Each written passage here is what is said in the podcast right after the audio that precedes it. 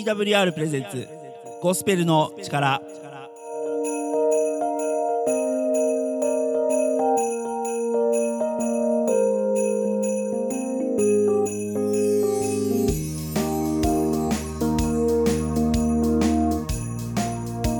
リスナーの皆さんお元気にお過ごしでしょうか？TWR がお送りするゴスペルの力のお時間です。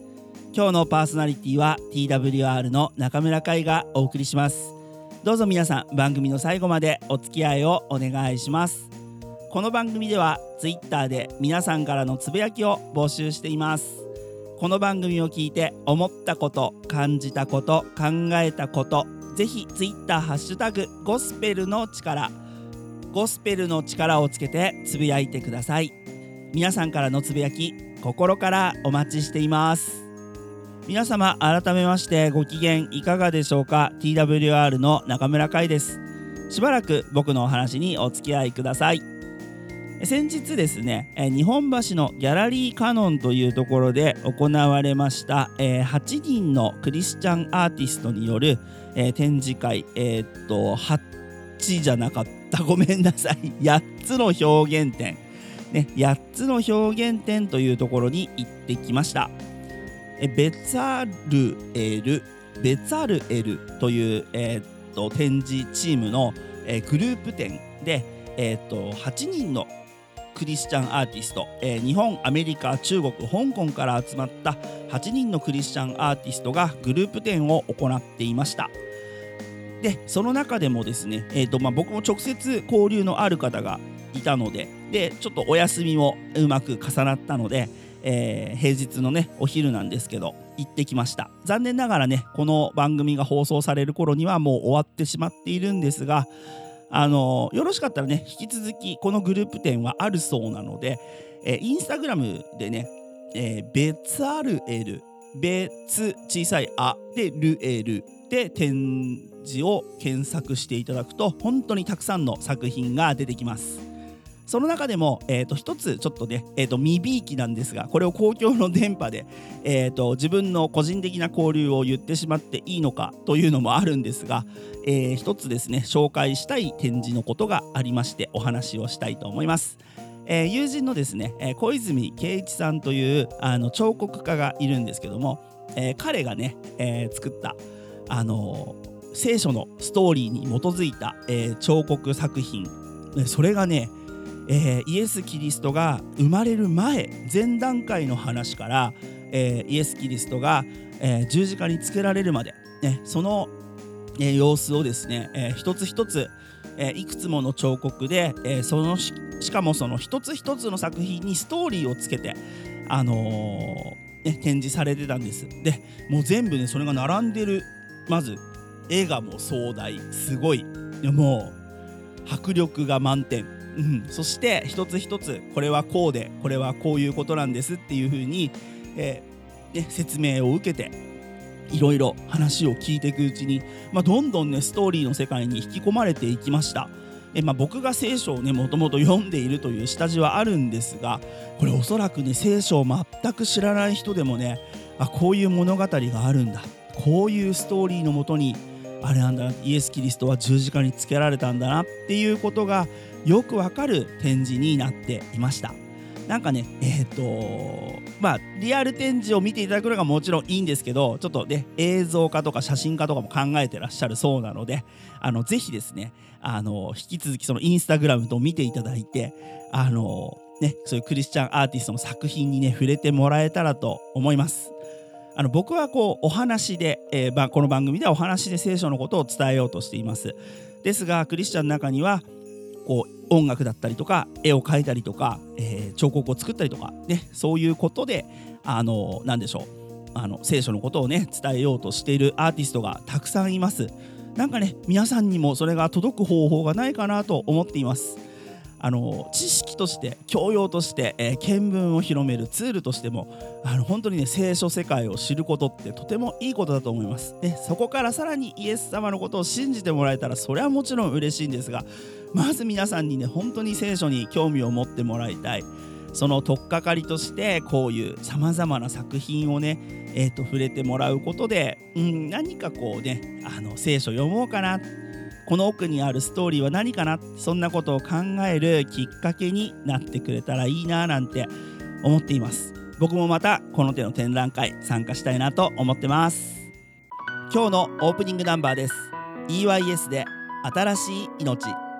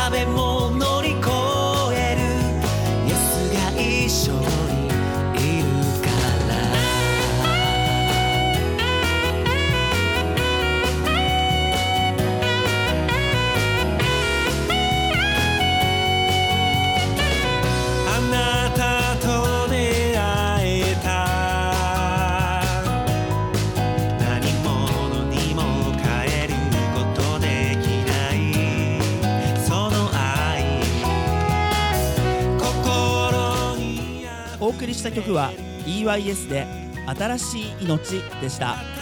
この曲をいい曲だと思ったら Twitter ハッタグゴスペルの力ゴスペルの力をつけてつぶやいてください。また曲のリクエストも Twitter ハッタグゴスペルの力でお待ちしています。ここからは聖書からのメッセージをお届けします。本日のメッセンジャーはワンビジョンミッションチャーチフィンランドの加藤匠先生です。メッセージのタイトルはクリスマス、ね、そのものズバリですよ。クリスマスシーズンにぴったりのクリスマスというタイトルのメッセージ。ぜひ皆さん味わってみてください。メリークリスマス。今日ダビデの町であなた方のために救い主がお生まれになりました。この方こそ主キリストです。ハレルヤ。今日は私の暮らすフィンランドの北極圏からクリスマスの良い知らせを皆さんにお届けします。私の暮らす北極圏というと皆さんはどんなことを想像されますか？オーロラ？サンタクロース？雪の原野？うー寒そう？などでしょうか？それとも全く想像に及ばない？というような感じでしょうか？北極圏には5つの季節があり11月から2月初旬の太陽が地平線から昇らない季節。これが5番目の季節でカーモスと言います。この北極圏特有のカーモスが始まると同時にクリスマスシーズンの始まりです。人々は家族や友人お世話になった人やご無沙汰してる人へクリスマスカードやクリスマスプレゼントを用意します。また、室内の装飾をクリスマス仕様に変えて、中でも世界一のろうそく消費国であるフィンランドでは、家の中でも外でもろうそくをたくさん使うようになります。12月に入るとアドベントといってイエス・キリストの降誕を指折りに数え、教会ではクリスマスキャロルの夕べが開かれます。子供からお年寄りまでが集まり、一緒に賛美歌を歌います。考えてみてください。小さな子供から年老いたおじいちゃんおばあちゃんが同じ曲をそれぞれの声で「救い主が生まれた!」という喜びを心を合わせて表現するのです。お年寄りは自身の子供の頃のクリスマスに思いを馳せまた子供たちは愛する家族に囲まれ無邪気な喜びにあふれてイエスの誕生を高らかに歌います。その光景は本当に神の愛が満ち溢れており心打たれるものがあります。そもそもメリークリスマスのメリーとは笑いに満ちた楽しいという意味を持ちクリスマスはクリストキリストのマスミサという二つの単語からなります。ミサの語源はマス集まりという意味です。直訳すると笑いと喜びに満ちたキリストの集まりとなり短く短縮するとキリストのお誕生日会と言えます。お誕生日会は楽しいもので、そこには主役がいます。皆さんのクリスマスには主役のイエス・キリストは同席していますか？それとも主役のいない寂しい祝宴でしょうか？フィンランドではクリスマスイブから26日は祝日となり25日は公共の交通機関が止まりキリストがもたらした愛と平和を家族で味わうお祝いの時と言えます。イブはイエスの誕生を迎える聖夜となり、朝お父さんは子供たちとクリスマスツリーを飾り付け、お母さんはクリスマス料理の最後の仕上げとテーブルセットをします。そして正午には古都トゥルクの平和宣言がテレビで中継されるために多くの人々はテレビでその様子を視聴します。これは13世紀スウェーデン統治時代から始まった慣習でクリスマスの大切なメッセージであるすべての人に愛と平和の喜びが明日溢れますようにと宣言するものです。このテレビを見終わるとお墓へ向かい先に天国へ帰った家族を忍びろうそくを灯します。帰宅後サウナに入り冷え切った体を温めつつ一年のことを思い巡らし静まります。そして心も体もきれいさっぱり温まったところでいよいよクリスマスディナーとなります。すべての家族がそうではありませんが伝統的にはお母さんが食卓のキャンドルに火を灯しお父さんが聖書からルカの福音書2章を朗読します。今日は私が朗読します。さてこの土地に羊飼いたちが野宿で予番をしながら羊の群れを見守っていた。すると主の使いが彼らのところに来て主の栄光が周りを照らしたので彼らはひどく恐れた。見つかいは彼らに言った。恐れることはありません。今私はこの民全体のための素晴らしい喜びを知らせに来たのです。今日ダビデの町であなた方のために救い主がお生まれになりました。この方こそ主キリストです。あなた方は布にくるまって貝羽桶に寝ておられる緑子を見つけます。これがあなた方のための印です。いかがでしょうか？あなた方のために救い主がお生まれになりました。この方こそキリストです。と聖書は約束しています。これは2000年前の史実でありますが、今も神様の言葉は有効で皆さんにも語られています。担当直入にお尋ねします。あなたは現状から脱出したいと願ってもがいていませんか？例えば将来の不安から孤独からいじめから繰り返される依存症から人を傷つけてしまったという罪悪感から人生の虚無感からなどさまざまな問題や思い煩いから脱出したいと思っておられる方はいませんか？ぜひこのクリスマスに救い主イエス・キリストに出会われることをお勧めします。なぜクリスマスがこんなに世界中でお祝いされるかわかりますか？イエス・キリストが生まれる500年も前にイザヤという預言者がその名は不思議な助言者力ある神永遠の父平和の君と呼ばれる方とイエスの生誕を予言していました。本当のクリスマスの喜びは私たちを問題や悩み思い煩いから救い出してくれる神イエス・キリストが一人一人の人生にやってきたからですその救い主の愛が力があまりにも素晴らしいために世界中の人々がメリークリスマスとイエスの誕生をお祝いするのです。ぜひあなたも今年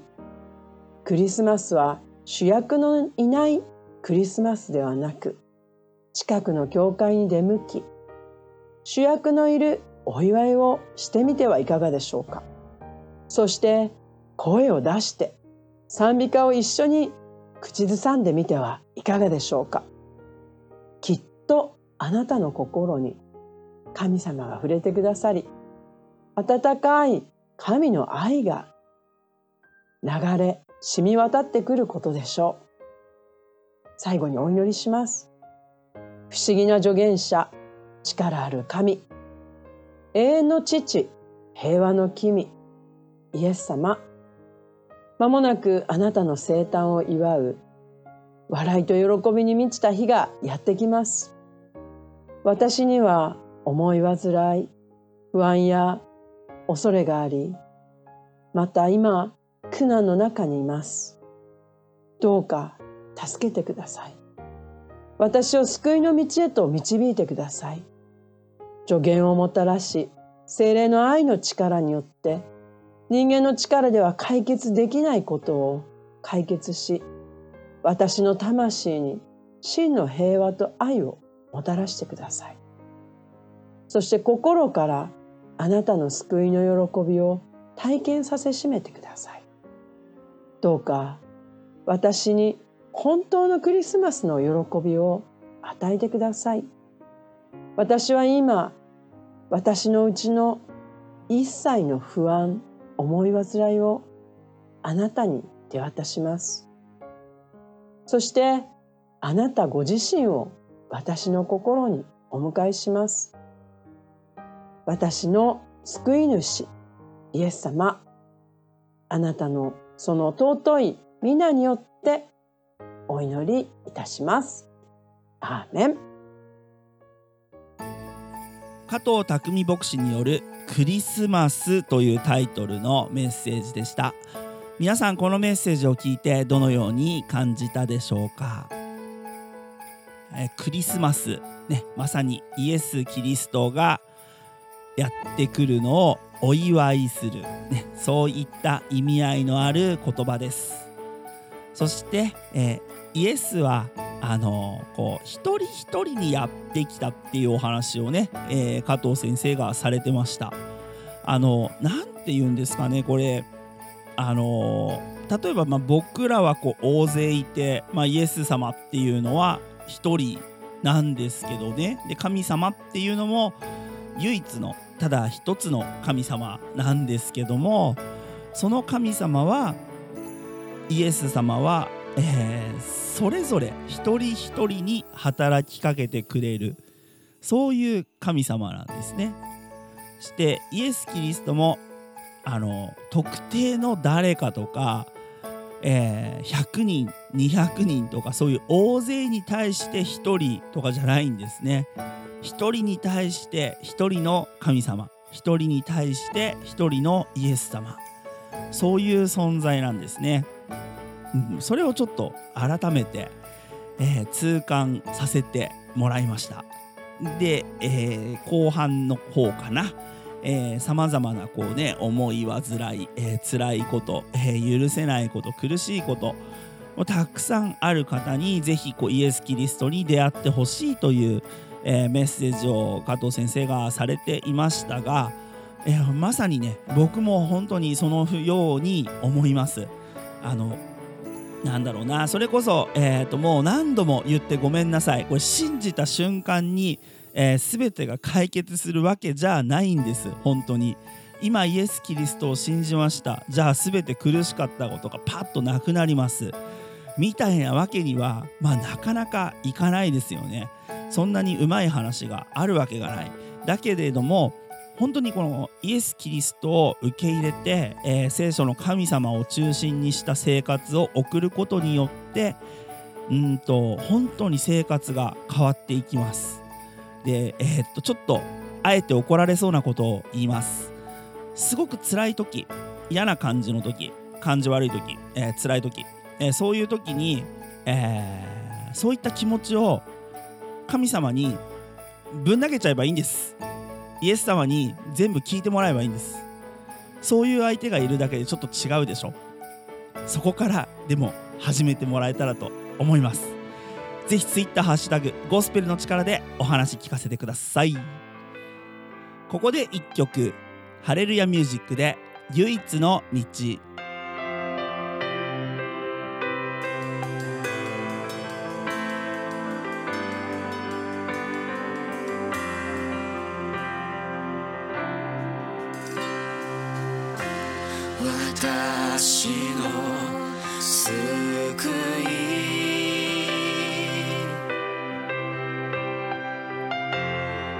唯一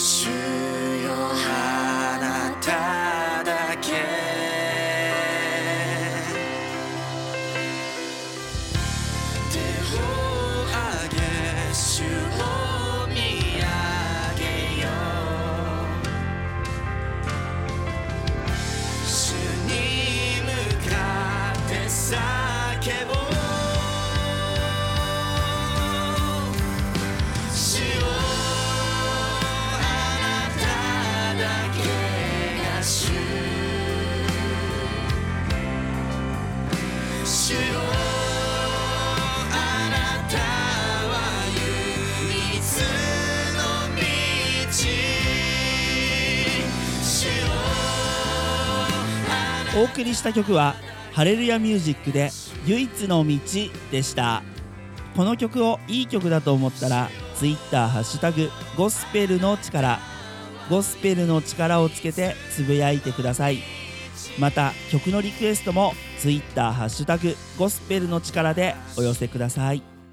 ここからはエブリマンアウォーリアのショートプログラムをお送りいたします。それではお聴きください。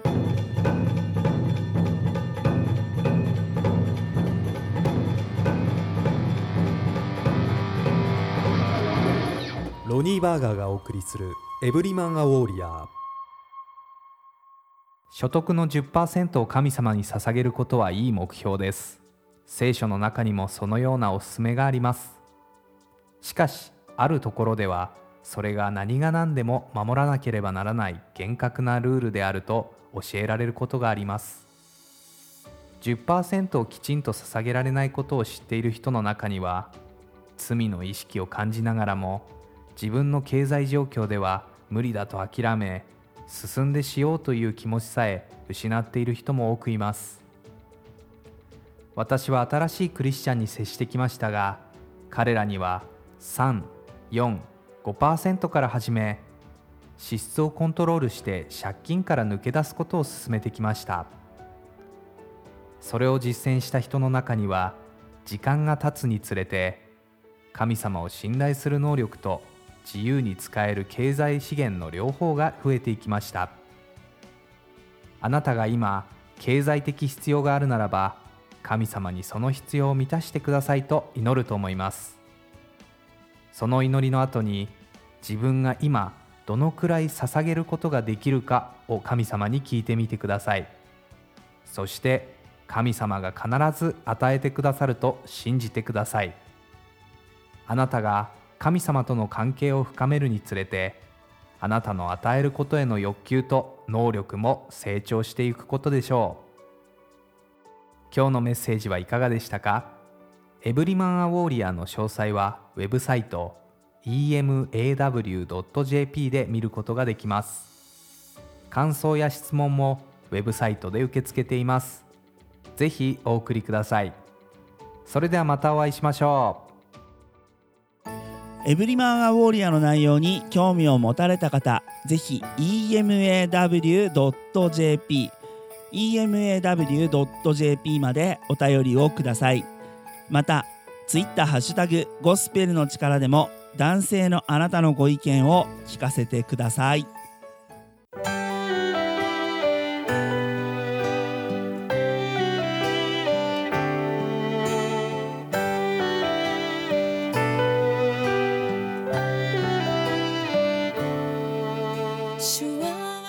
エンディングのお時間です。今日も皆さん番組の最後までお付き合いをありがとうございました。